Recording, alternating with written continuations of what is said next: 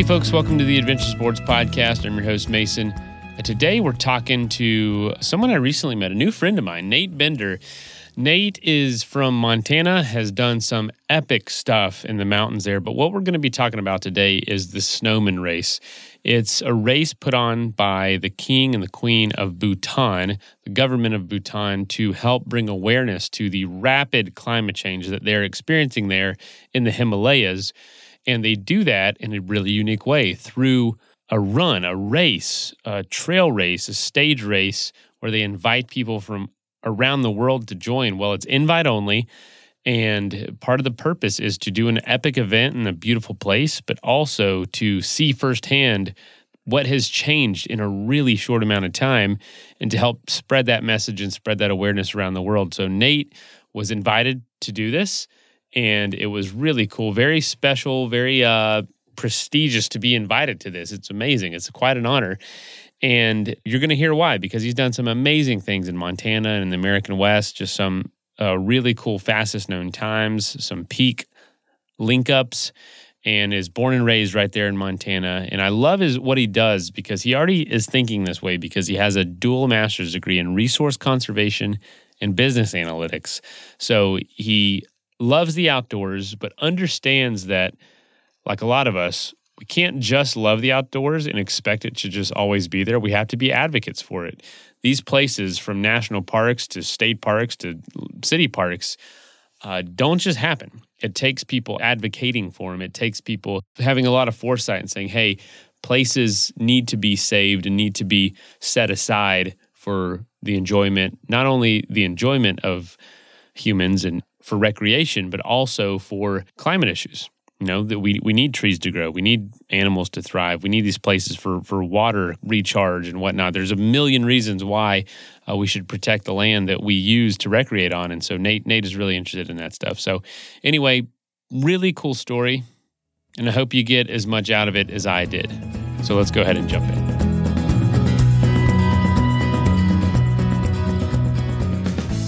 All right, folks, welcome to Adventure Sports Podcast. You heard a little bit about Nate in the beginning, in the intro, uh, but Nate Bender, welcome to the show. How you doing? Hey Mason, thanks so much. It's great to be here. Yeah, thanks for having me. Oh, this is awesome. I, I'm I'm really excited to talk. There's a lot about you that I'm really interested to learn, and this race is incredible, and also your passions, how they align. I, I just relate so much. I can't wait to like talk to just a fellow marketer and, and, someone that's interested in conservation and how it overlaps with adventure sports. But uh, what I want to start with, and what I always ask first, is where are you coming from today? Uh, and if that's not home, where's home? I'm from my house here in Missoula, Montana, and this is home. Yep. This is home. Awesome. Uh, did Did you grow up there? You, have you moved there? Where did you grow up? Pretty close, actually. I grew up in a town called Hamilton, which is about an hour south of here, down the Bitterroot Valley here in western Montana. Oh, wow. I'm looking at it now. I don't know much about that area, but oh, cool. Very, oh, what a beautiful place. So, you, not far at all. Have, have you noticed a ton of change just in your area growing up? I mean, is that kind of like beating a dead horse at this point, or or what what has changed about Missoula, or at least the area you grew up in in the last I don't know in, in your lifetime? I mean, just the influx of of people, especially in recent years, you're seeing a ton of new people, a ton of new construction, tons of, you know, a lot of an issue that we deal with here that's exacerbated in recent years is just how like housing availability and, and housing prices. And I think a lot of the places in the country are are dealing with that. But yeah, Missoula is definitely a hot spot for that in Montana, at least. But as far as like the Bitterroot Valley in Hamilton, where I grew up, it doesn't. I mean, yeah, it's like it's it's growing slowly, and there's there's more people, but qualitatively, it doesn't feel like it's changed that much. It looks like quite this string of small towns right there, and that is the nice thing. I grew up in a very small town, and and frankly, not much has changed. I feel like the population has gone up by like 50 people maybe in the last 30 years. So in a lot of ways, some places just remain the same, even though areas pretty close by can can can be so drastically different. So you must have grown up going in the mountains. I mean, they are right outside your door. Were you in a family that encouraged this kind of activity? Were you out and about in these places that uh, you now enjoy, or did you have to kind of figure that out on your own? No, totally. I was really lucky to grow up in a pretty outdoorsy family. Both my parents are are super into the outdoors, and you know, just just to have that that fit of of interests growing up in in place. You know, a lot of people grow up like both my parents grew up on the East Coast, and like my dad bounced around, but like went to high school in Florida. My mom was in New York. They both ended up going to the University of Idaho, kind of both sight unseen Wow. And have never left the West since, you know, so but it but it took, you know, a bit of a journey for both of them to like find their place. So I think about their stories a lot with my childhood and just feeling pretty lucky to grow up in a place that fit what I wanted to do and kind of who I was. It's awesome. Yeah. Super lucky like that. So you so you were probably you probably visited the East Coast or their families. Did they go to the Idaho together or did they just happen to meet there? They just happened to meet there. Oh, very cool. Very cool. But it was it was kind of wild listening to their stories. How they they were both a bit like, well, the West sounds great. Like I'll I'll go to this university. Like there wasn't a ton of research going into it, but it, it, worked out for him. So hey, maybe that that's works. my kind of decision making right there. It just yeah. uh, ah, we'll see what happens. so not a lot of analytics going on, and and and, and probably information was slightly harder to come by at that point. So you just had to be much more okay with the unknown, I guess. Yeah, that's awesome. Well, it sounds like childhood and life there was probably incredible, and to be able to call yourself a local too is, I'm sure, very rare or or increasingly so. And it, and it gives you a unique perspective and a unique connection to the land, which is really cool. Yeah. W- when did you start realizing that the mountains and the wilderness and all that was like it didn't just happen? It's something we have to advocate for and, and, and, actually work towards? When, when did you start notice maybe uh, getting into some of the interests that you've studied now, whether it be uh, conservation or climate issues? Did you notice that? Because I know for a lot of athletes, it, it it's surprising the amount of folks it just never comes up. It never becomes an issue. I, I know for me, it was like got to the point where I couldn't almost enjoy the outdoors, knowing mm. A developer was trying to purchase the land I was on to develop or something like that. Did, did, did you have a moment like that or anything that you began to realize? The turning point for me was was in undergrad. I took a class on sustainable business practices when I was studying marketing as my undergrad degree. And you know, you talk about like the watershed moments or the inflection points in life. And that was an inflection point in my life where I was being exposed to to concepts around sustainability or triple bottom line accounting in in business practices. And having this this light bulb moment of of thinking man that is what i want to do with my life. I want to work on these types of problems. I want to understand how i can contribute to a healthier world. All of those things. Yeah so it was it was like second year of college for me was where it really tied like intellectually tied an uh, understanding of like how how business and society interacts with the environment. And then you know just on a personal level kind of bringing those ideas over into you know my own adventures in the mountains and, and thinking about man i it'd be great to to work on things that that help protect these places that i that i love and love to play in. Oh it's awesome man. So so second year of college super formative time still a lot of time ahead of you, know, a lot of time to uh, screw around, for lack of a better term, and just kind of play around in the mountains and just do random stuff. What, what did you begin doing, or what kind of direction were you taking to align some of those values? Because you said it started opening your eyes. What, did you do anything immediately, or did it take time before you started taking action? Oh man, I've had a super uh, circuitous route to to get to where I'm where I'm at now. Absolutely. That is if if you didn't, it almost is like you shouldn't be on the show. Like there's no one that has a trajectory that makes sense that's been on the show. And it is so good. It feels like the more you talk with people, the more you realize that there's just so many different ways that people end up where where they're at. There's there's very few people it seems like that have this like cookie cutter at six years old, they realized they wanted to be a rocket scientist, and it's just been you know an, a march to that point from from there.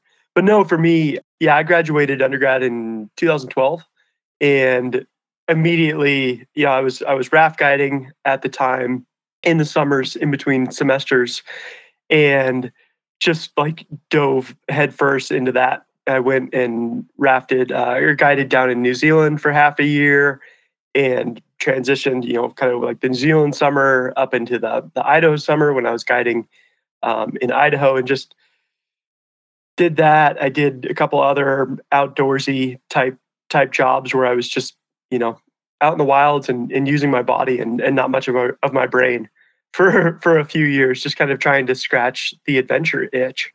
And I didn't really know.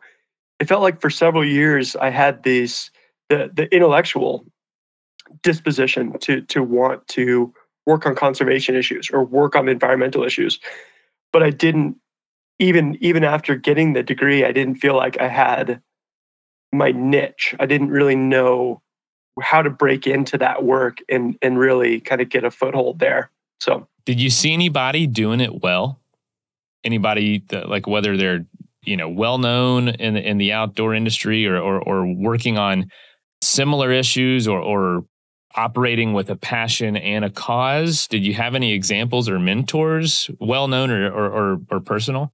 I mean, more on the like athlete activist side of things. I mean, I really, really looked up to athlete activists like Luke Nelson or Clare Gallagher, you know, on the on the running side, or Tommy Caldwell on on climbing, kind of merging, yeah, merging their athletics with with their values.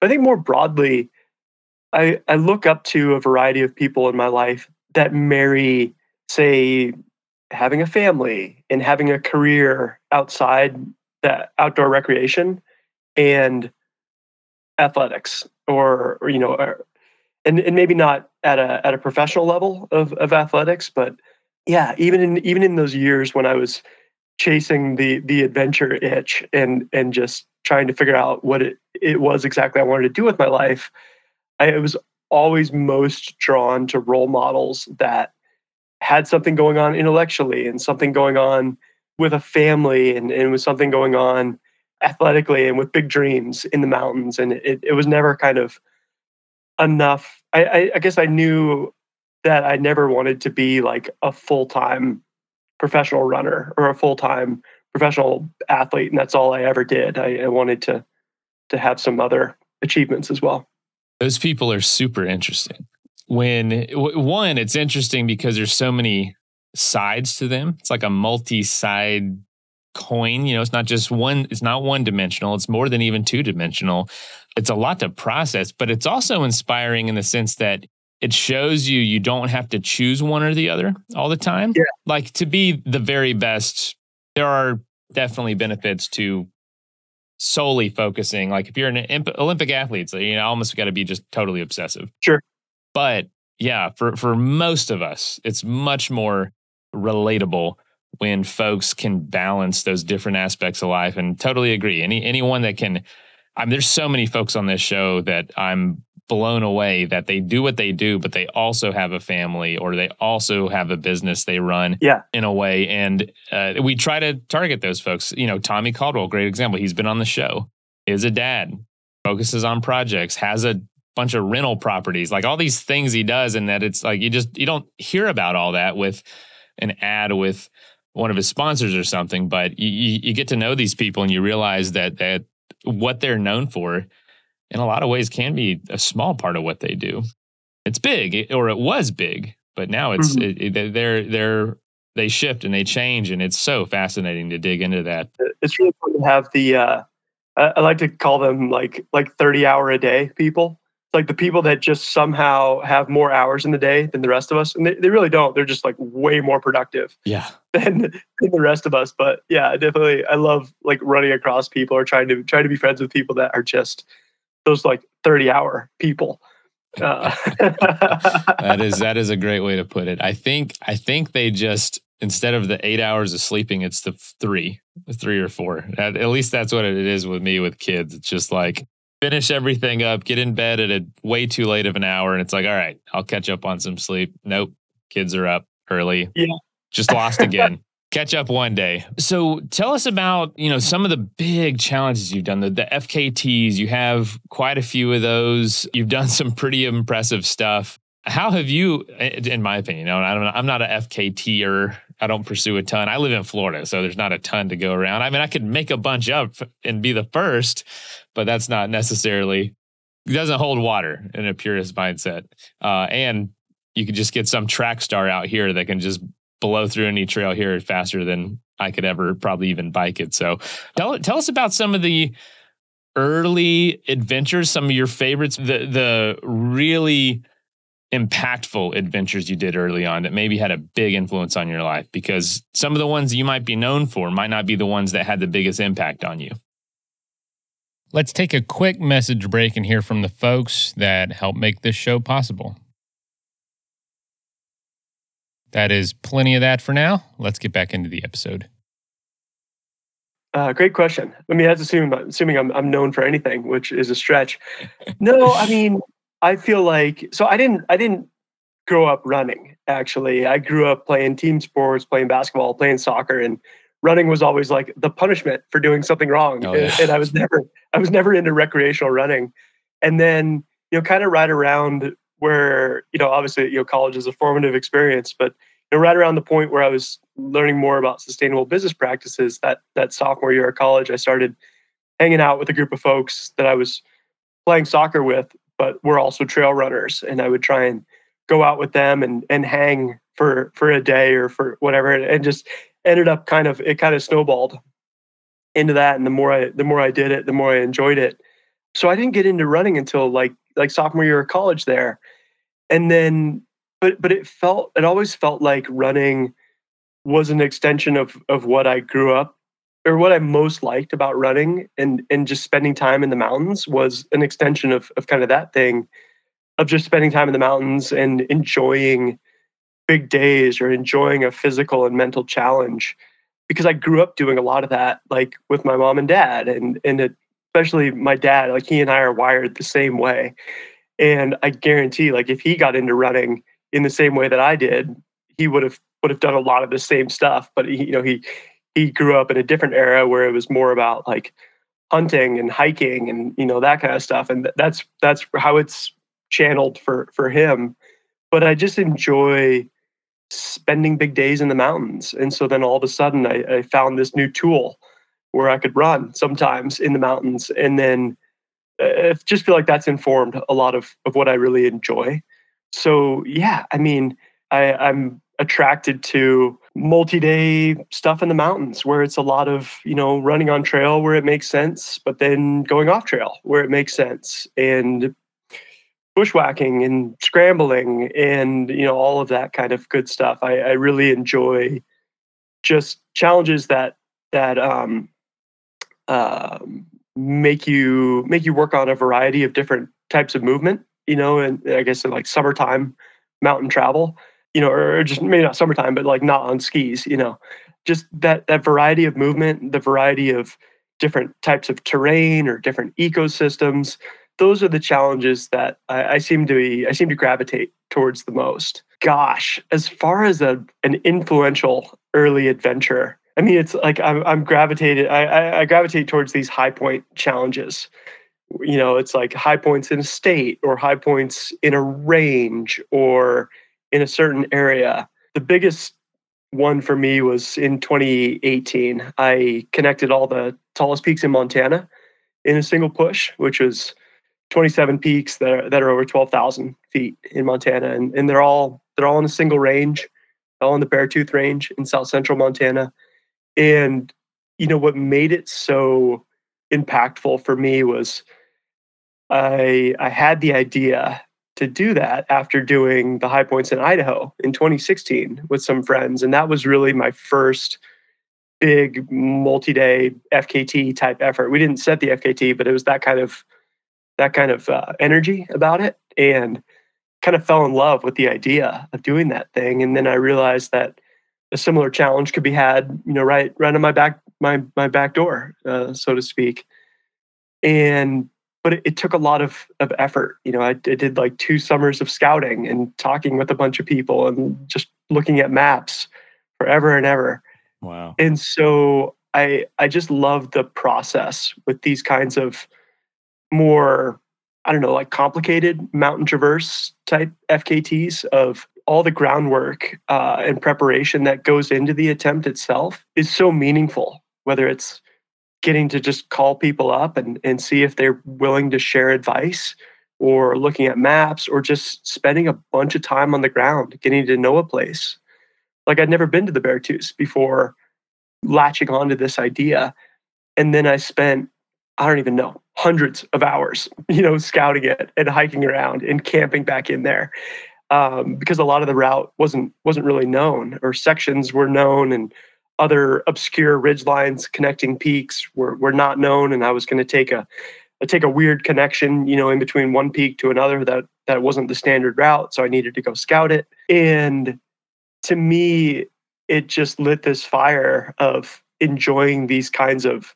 i guess enjoying fkts as like a creative process or or a, a process that that is is so fulfilling beyond just how fast can you go and like the the fast part of it is it's just like an additional layer on top of all the other stuff for for me and i enjoy the way that that all kind of comes together for to make a meaningful experience That's uh we had Brandon Joy on the show a few years ago who did Oh, the, the so good. highest 50 piece. yeah And uh it, it was right there in that same uh the range, all kind of right there. And he he, I, he was I think we talked like a week or two after that happened. He was st- still shell shocked. Like, what an experience. oh my gosh if you only talk to him a week afterwards he Yeah. probably was having trouble putting words to it He did absolutely. I, it was very recent after, and I, and uh, it was amazing to hear. And I and, and it sounds like yours was just probably a sim- similarly impactful.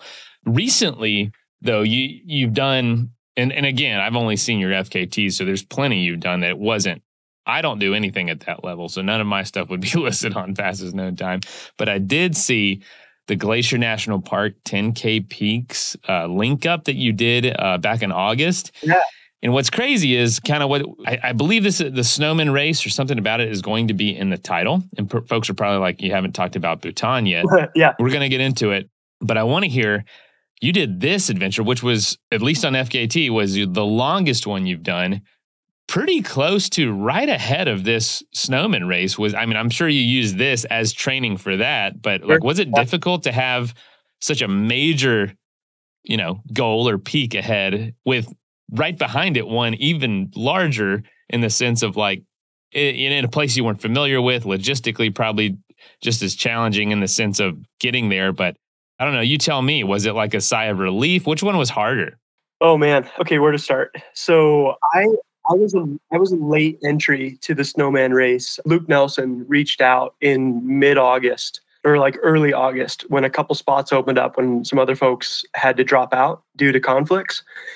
And so I actually so I had I'd I'd thrown my name in the hat with the organizers, but I hadn't heard like final official approval by the time I went out to Glacier. And so it was actually kind of funny. I sent them an email the night before starting that thing, and I was just like, hey, I'm going to be gone for a week. I, I'm not checking my phone. I'm, I'm totally out of service for a week.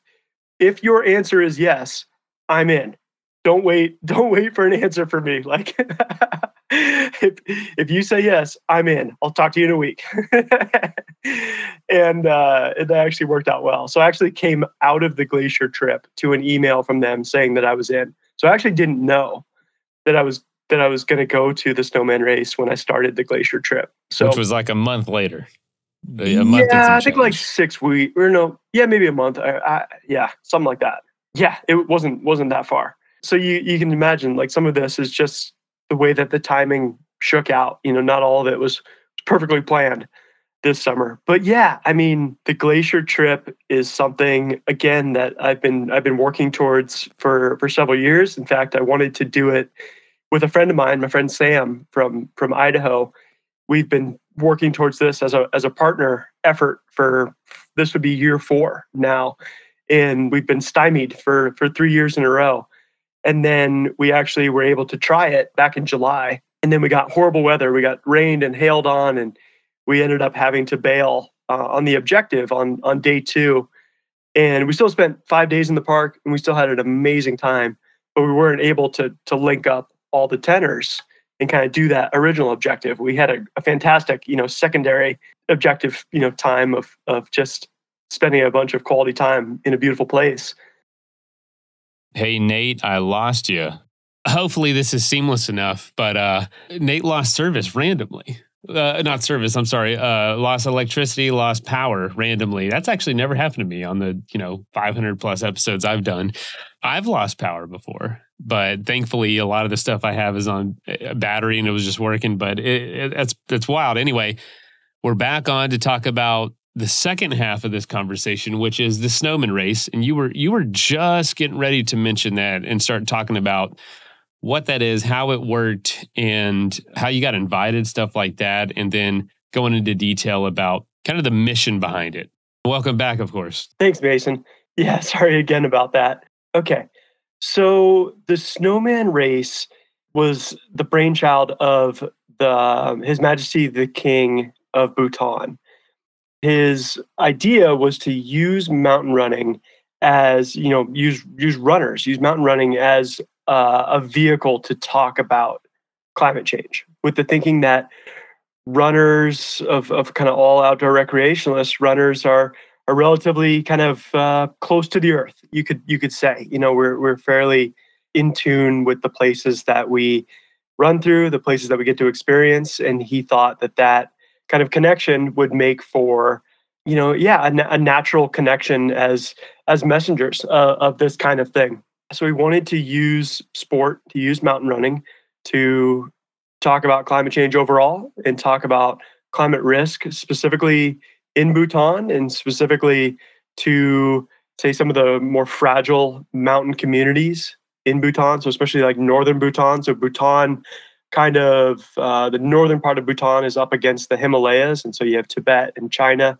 to the north of, of Bhutan. So it's kind of like the farther north you get in Bhutan, the more mountainous it gets and the more you get into the the Himalayas there. And so you have some of these kind of remote highland communities up there that are facing you know some of the first effects of climate change around the world. So the route takes takes us through some of those areas so we could see that firsthand. And yeah, yeah, that was the idea. So where where so this is really cool. I, am looking on the homepage of the snowman race, and it says glaciers are melting, polar ice caps are thinning, and coral coral reefs, which I didn't think would make an appearance uh, on a conversation about the Himalayas, are dying. Climate change threatens the well-being of all mankind. That's a quote from His Majesty, the King of Bhutan. How much did that theme feel present in this race? And also, how cool to combine adventure with purpose because a lot of times those are exclusive or those are separate. And for you, I'm sure that was just like a, a dream come true. I mean, this absolutely felt like a once in a lifetime opportunity. Yeah. So I was lucky enough to kind of be a late entry to it. So my friend Luke Nelson, who's also another one of the runners, um, who's a longtime Patagonia athlete and and overall great guy. Uh, he reached out in in early August when a couple spots opened up from other runners who had to drop out due to scheduling conflicts. So he thought a couple spots might be opening. He encouraged me to to throw my name in the hat, and I did that with the organizers. And then actually uh, the day that I got off of the glacier trip, I came back to an email saying that I got accepted. So that was a really good day, you know, coming off of the glacier trip. I didn't actually know that I was going to be accepted uh, or that I was going to do this when I started the the glacier trip. So it was kind of cool to come back to civilization to uh, not only to finish that project, but to, to this good news. So yeah, I mean, being able to mix mountain mountain adventure or mountain experiences with with some of these values that I I hold dear, like talking about climate action, like trying to use these experiences to show some of the impacts of climate change, whether it's in a far off place like Bhutan or to make connections from that kind of place to similar effects that we're seeing, say, here in the US or even even more granular, like here in my home state of Montana, or you know, you can you can go even farther. That kind of thing is something that I feel like I've been working towards for several years now. And so this was one of the first pieces where I feel like it, it really has kind of come to fruition in being able to to do that, to use these experiences to talk about the value of climate action. How present did that mission feel during the event itself? I mean, very much so. The whole experience was was eye opening, very very eye opening. I mean, we didn't fully realize, I think, the amount of investment that the Bhutanese were putting into this event before we went out there. And I say investment in terms of of of money, sure, but but time and people and kindness and and their their generosity and I mean, uh, in all, it was you know it was nine Bhutanese runners and twenty international runners, and so they're they're putting up pretty much thirty people for three weeks there. You know, we're getting to go around to different cultural sites like different Buddhist temples and monasteries and meet with different government officials whether it's you know people that are helping to keep the race safe from like contingency plans of you know medically keeping it safe or have evacuation plans or have the militaries involved to to make sure that you know people could get flown out by helicopter if needed or hiked out or in the contingency plans were, were off the chart. Um, they did they did that really well. But from the climate side it was amazing to go out there and see. It, it was like it was like as, as if you came to the us and you had an event like this and you're meeting with cabinet level officials in, in the us and the president and whatever our version of, of a king is the king and queen and they're all they all know about this event and they're invested in it to, to various degrees, whether it's like granularly putting it on or like the king and queen, you know, intimately in, involved in, you know, the, the mission of it and, and understanding the, the idea of it. You know, so, so that was kind of like the context that, that surrounded the entire thing. You know, it's, it's very much, it was very much baked in to this entire experience of, of being out there, kind of both before the race and after. And then during there, there's always some amount of during the race you're you're just trying to physically and mentally make it through what it is that you're doing. You know, so so it's not like it's not like we sat around and talked about climate action for four hours each night at camp, you know, after after working our our our butts off. But it's it's baked in at a deeper level. I feel like where you are being you're meeting people along the way in these remote communities. You are seeing where glaciers are receding and glacial lakes are are forming where there just used to be ice. You're seeing how unreasonable it feels to, you know, be hiking at 18,000 feet in shorts and a t-shirt because it's that warm and it, it feels very deeply wrong. So you see examples like that, and that's all baked into to your experience over a race like this. Yeah, what, what I find interesting about this race is the like how involved the king and queen are, at least from like pictures and from like a messaging point of view. Such an interesting idea to like invite folks to race to raise awareness for something, but also do something that that is absolutely epic. Do you think this kind of idea has legs in other spaces or other areas? Seems really innovative. Yeah, I mean, I think there's a bunch of different forms that this could take and different outdoor recreation communities that that could sink their teeth into something like this. Absolutely. There's no reason something like this should be limited to, to running or to Bhutan. You know, it, it could happen in a lot of different places in, in different forms you know, the, yeah, I mean, the examples I have are, are from running, but I'm sure it, it can be done in other communities or it's already being done. I just don't know about it. I mean, another great example of t- directly tying running into a cause, which in, in this case is also climate action, is like the Takayna Trail Run down in oh god, I'm I'm blanking on if, it, if it's Australia or New Zealand. Australia, I want to say Australia.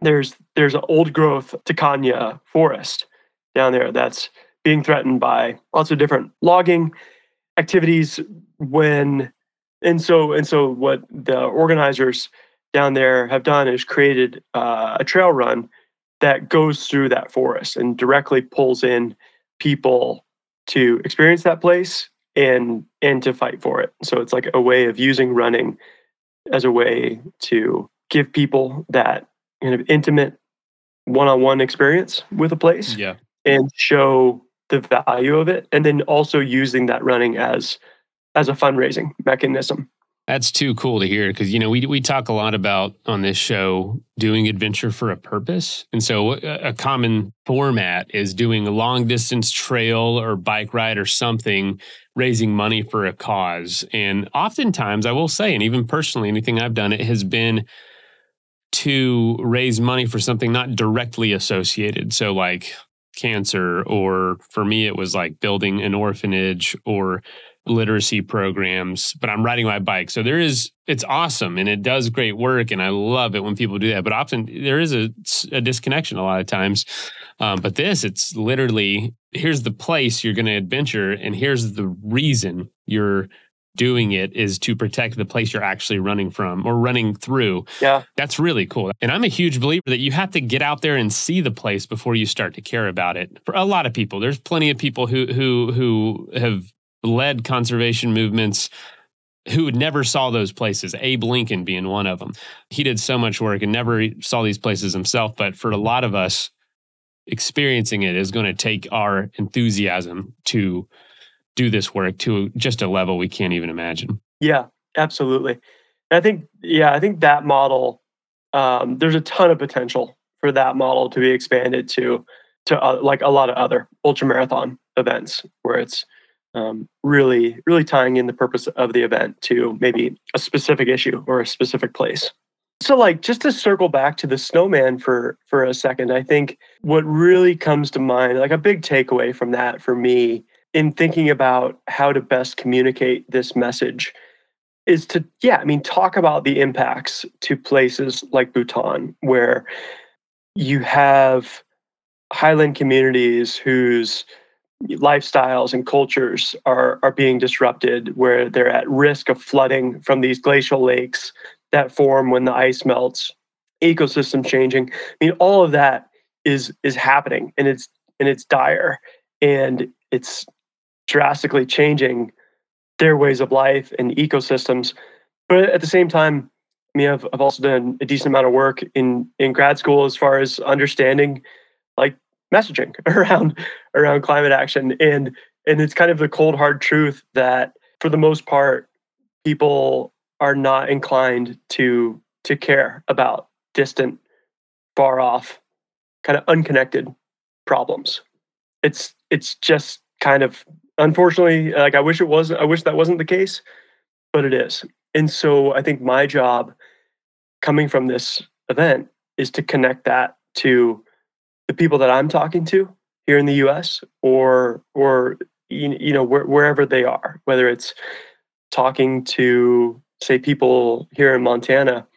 And you know last year we had like really high variability in in our spring snowpack. We had sorry, in like the, in in the melting of it, and some amount of that of that like extra variability in in the temperatures and how fast it came, uh, how fast the snowpack came off was due to climate change, and we had massive flooding around Yellowstone and kind of the southwestern part of the state, flooding that absolutely disrupted lives, disrupted the economics of of that part of the state, and so you know I think the story is talking about impacts in a place like Bhutan in the way that they are incredibly similar in in the same to places where you know here in the US or here in western Montana or wherever the audience is can tangibly feel them right? Because you want to make that want to make that connection as as local and as immediate and as tangible as possible because that's what that's what drives action. That's what makes it um, so it makes it real for people. I mean, the more the more we can talk about climate change, not as this abstract thing that's happening halfway across the world at some distant point in the future, but it's happening now and it's happening here. And here are the ways. And and yeah, we can connect them to other places in the world like Bhutan, but it, it's happening it's happening everywhere. And so showing showing those way showing those connections um, and, and telling those stories through the experiences of of something like this race. Um, I think I think that's powerful. I think that I think that has value. That is awesome. And yeah, uh, thankfully, not thankfully, it's not a problem that's only in Bhutan, of course. it's everywhere. And uh, this shouldn't take too much looking to see some sort of impact. And, and the effect of maybe not climate change itself might not be as apparent to everyone, but the causes of it are going to be apparent, like development. I know here in Florida, that's a big thing, is just seeing land that's gorgeous and pristine and old growth being developed into homes or to industrial parks or whatever or highways and that's happening a lot faster than maybe some other aspects of climate change. So yeah, it's it's happening everywhere. Something connected to this. So it should be easy to to to point out. Well, tell me tell me about the race itself and how it differs from the things you've done in Montana, things you've done here in the States. I know it's 126 miles f- through some pretty challenging terrain, some mountain passes. I think it averages over 14,000 feet, which is a lot higher than a lot of the, the, the challenges you've done. And it tops out at almost 18,000. So, what was that like? Let's take a quick message break and hear from the folks that help make this show possible. That is plenty of that for now. Let's get back into the episode. It was one of the hardest things I've ever done. Abs- absolutely. I mean, I so this is my first time really experiencing, you know, trying trying to do endurance sport, trying to run, you know, or, or trying to trying to move all day at high altitude. Before this race, the highest point I'd gone to was Handies Peak in Colorado, which I think is fourteen thousand oh, or maybe wow. just a touch over 14,000. And I didn't get a chance to really acclimate before this race. I, you know, I don't, I don't live, I live in Missoula, which is 3,500 feet.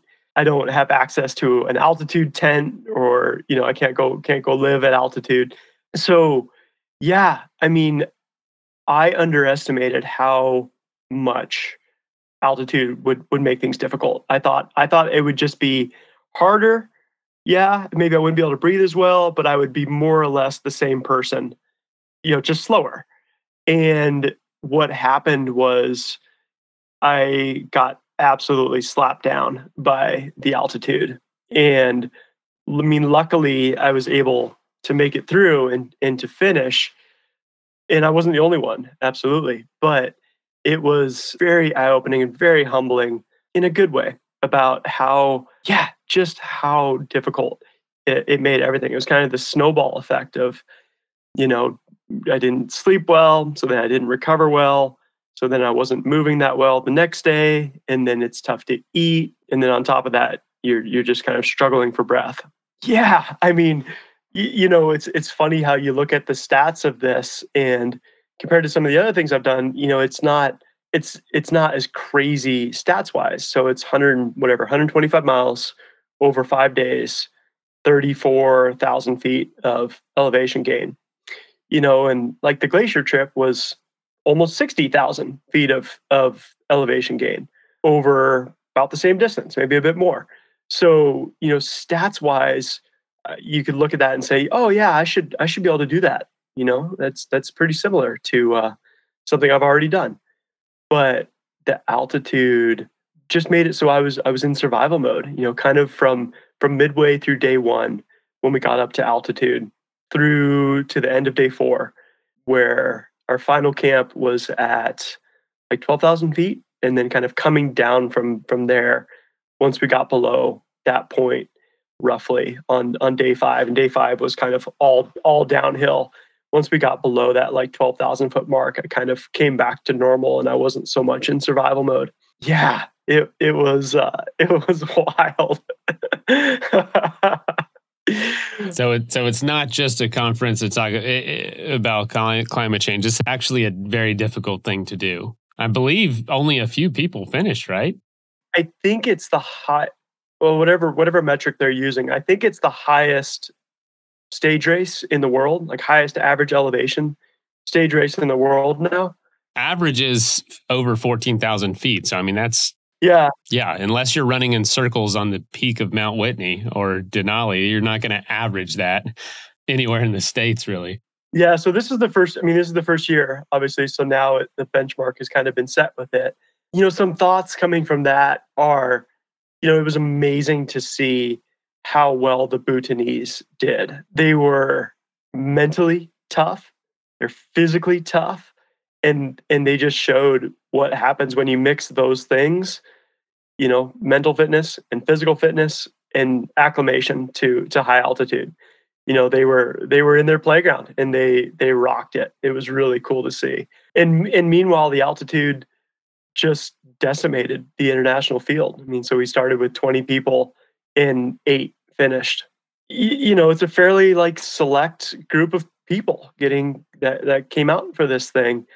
So it was it was wild to see how much that uh, that affected people. And and of the 12 people who had to drop, Ian Sharman got sick a couple days before the race. He had had a head cold, and so he he was able to do day one and then had to drop. So he was the only person who didn't drop directly because of the altitude. Everyone else was either either couldn't move quickly enough because of the altitude or got sick because of the altitude, like got fluid in their lungs or or had some kind of complications. It was it was wild. So I feel like I had a mixture of of luck, you know, just being lucky enough to not get get affected to to that degree and and perseverance. Wow. That is wild. That's awesome, though, to be able to be one of the finishers, one of the few. Yeah, yeah. Uh, so I'll give it like I'll give an example. So day three was, you know, and, and the thing about that place, I think what they need to do for future iterations, because they, they do want to do this again, is maybe change a little bit of how people are being acclimated either before we we get to Bhutan or the acclimation protocol in the week or so leading up to the race. So we stayed at a community that was about at 7,000 feet. And then for four or five days before the race. And then night one of the race is 16,000 feet. So it's a huge jump.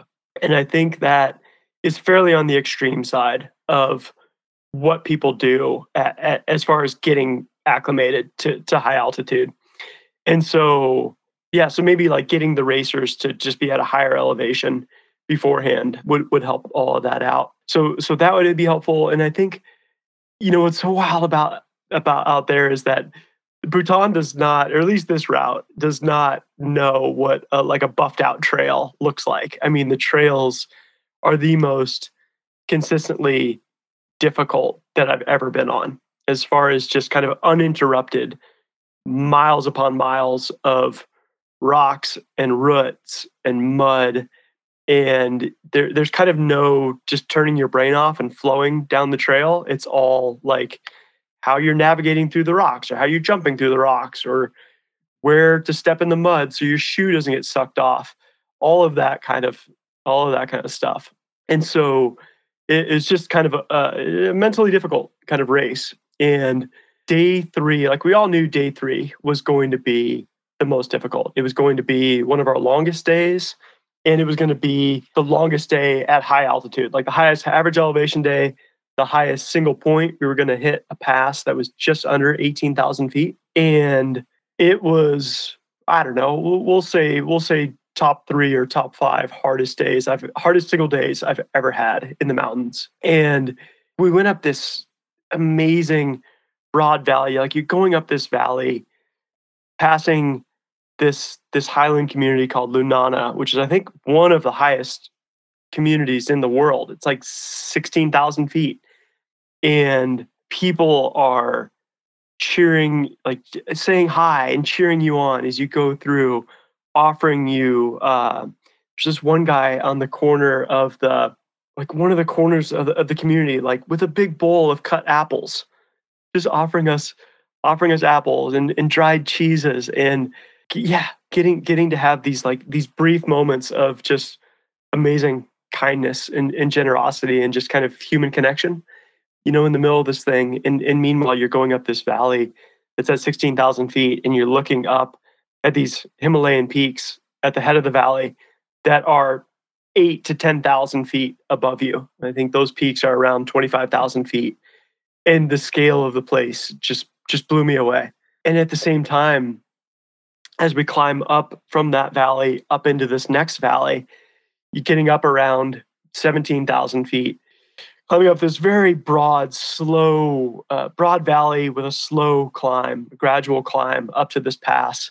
It felt like everything above 17,000 feet was just like I could walk, hike uphill for a minute, and then I would lean on my poles and, and catch my breath. And I was just absolutely hollowed out. My body, my legs, everything was hollow.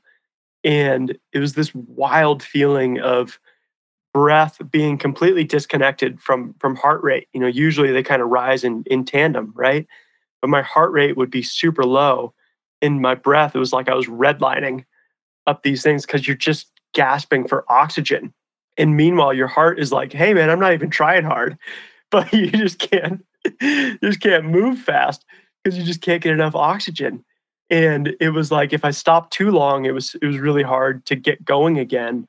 But also I had to stop every once in a while, you know, every minute, every two minutes, whatever it was, to just just like catch my breath and be able to move again. And so you're yeah, it kind of gives a sense of of how reduced, at least I got. And so you get up to the top of the pass with with two other runners, and we're in the very back of of the entire race. I think this is the first first event, first race I've ever been like at at the very end. You know, DFL, and like I've I've never been more proud to be to be DFL. Um, get over the pass and we get maybe 100 yards down from the pass and we still have uh, you know a couple hours at least to get to camp um, and i was like oh man I, I maybe feel a little bit better maybe subjectively feel a little bit better. And then just puke my guts out. I think just just the altitude the time of the altitude you're not eating that well. I could get a gel down every once in a while but the appetite was really suppressed. And you're just kind of feeling out of sorts. But it was it was wild where I would just get these waves of nausea coming down from the pass the whole the rest of the evening and stop and puke and then be able to keep going. And you know other other folks are struggling as well. So the three of us ended up maybe hour and a half before we all got to camp. The the six i'm sorry the three of us met up with another group of of six other runners. So at this point the field of 29 has been whittled to i think 18 started that day. So fully half of the field all came in together at 9:15 at night, you know, so that's 15 hours and 15 minutes elapsed for the day.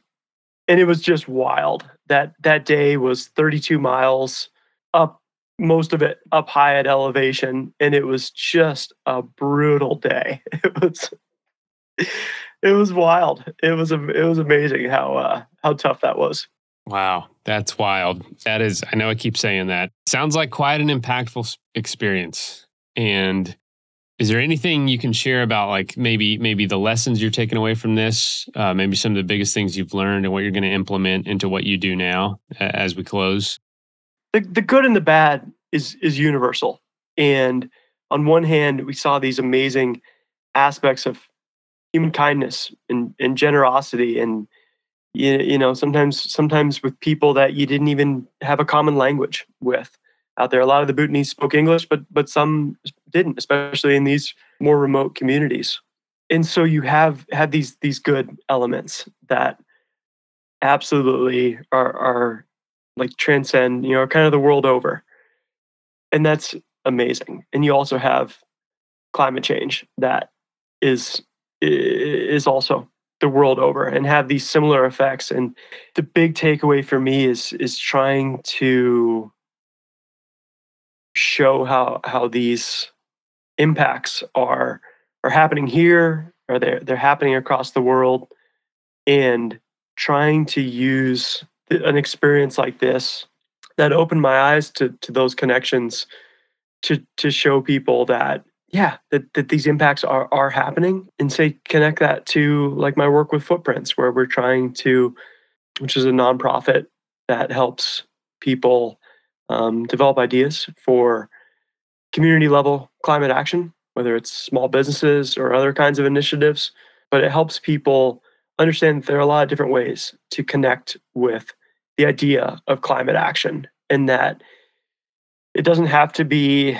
this kind of hopeless thing you know that that us as just everyday individuals have have no agency or control over. I think that helping people understand that these impacts are happening but that we also have there there are a bunch of different ways to connect in with this idea of climate action and and that they can have an impact and maybe it isn't a worldwide impact but it's an impact at the community level i think that's powerful so those are the connections that i'm trying to make Thank you for sharing that, Nate. And thank you for being a guest on the Adventure Sports Podcast. Given this a second go around. I know we had a challenge. Hey, that's that's life. That's adventure, baby. Things happen that you don't expect.